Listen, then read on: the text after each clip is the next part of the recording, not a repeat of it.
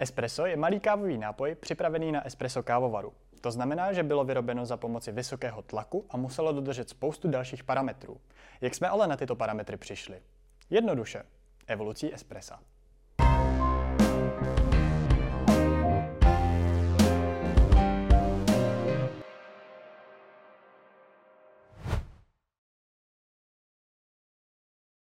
Příprava kávy pod tlakem měla jediný cíl – vytáhnout z kávy maximální chuťový potenciál za velmi krátký čas.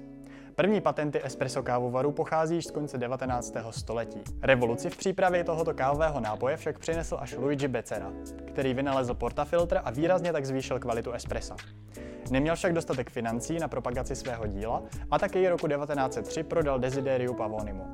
To už byl jen krůček od známého kávovaru La Pavoni Ideale. 50. letech 20. století pak došlo k dalšímu pokroku v definici espressa. Italský kavárník Giovanni Achille Gaggia začal vyrábět kávovary s omezeným objemem vody ve válci. Při obsluze tohoto kávovaru bylo zapotřebí stlačit páku, která vytvořila tlak mezi 8 a 10 bary. Díky tomu se na espresso začala utvářet kréma. V 60. letech pak společnost Faima přispěla s elektrickým čerpadlem, které zajišťovalo stabilní tlak 9 barů. Zlatá střední cesta.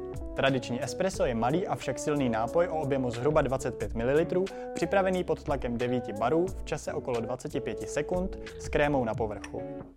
Jeho chuť může ovlivnit spousta faktorů. Za prvé je to země, ve které káva pěstována. Pro každou zemi jsou typické nějaké chuťové profily.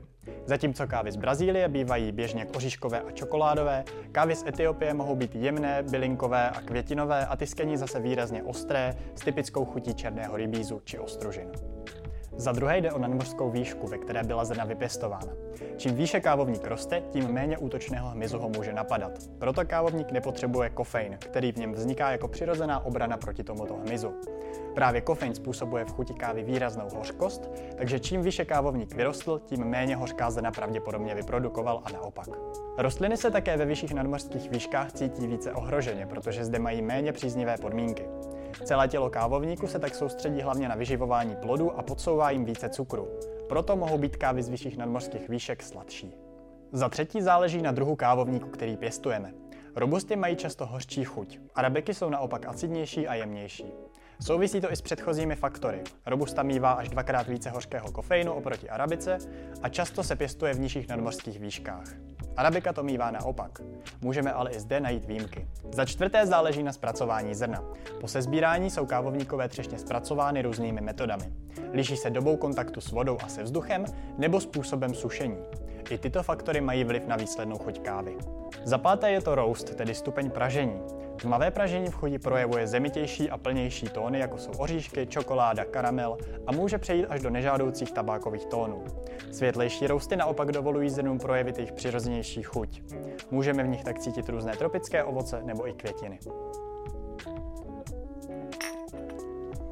A jak se takové espresso pije? Degustace probíhá tak, že se odhrne kréma, která je výrazně intenzivní a nebývá moc chutná. Následně se na lžičku nebo přímo do úst nabere tmavá tekutina pod krémou. Nápoj si poválíme na jazyku a v tento moment můžeme určit jeho nástup, tedy to, jaké jsou prvotní pocity, které z kávy v ústech máme. Je káva agresivně výrazná, nebo se její chuť rozvíjí postupně? Je štiplavá nebo naopak příjemně sladká? Jakmile se káva rozprostře po celé ploše jazyka a úst, můžeme určit tělo kávy. Je plné? Je káva intenzivní a zakulacená? Nebo je spíše plochá a nijak zvlášť výrazná? Po spolknutí můžeme přemýšlet nad dochutí. Je doznívající, drsná, neutrální? Co nám po kávě zůstalo v ústech? Máme tendenci to i hned zapít vodou, nebo je nám líto poslední tóny vyladěného espressa spláchnout? Ať už máte rádi jakékoliv espresso a ať už váš rituál jeho degustace vypadá jakkoliv, důležité je, abyste pili to, co vám chutná. Pokud vám někdo řekne, že pít převážně zemitá brazilská espressa je konzervativní, nebo naopak, že pití výhradně keňských acidních espres je moc hipster, vypovídá to spoustu věcí především o něm samém. Nenechte ostatní, aby vás škatulkovali a píte si, co máte rádi. Peace.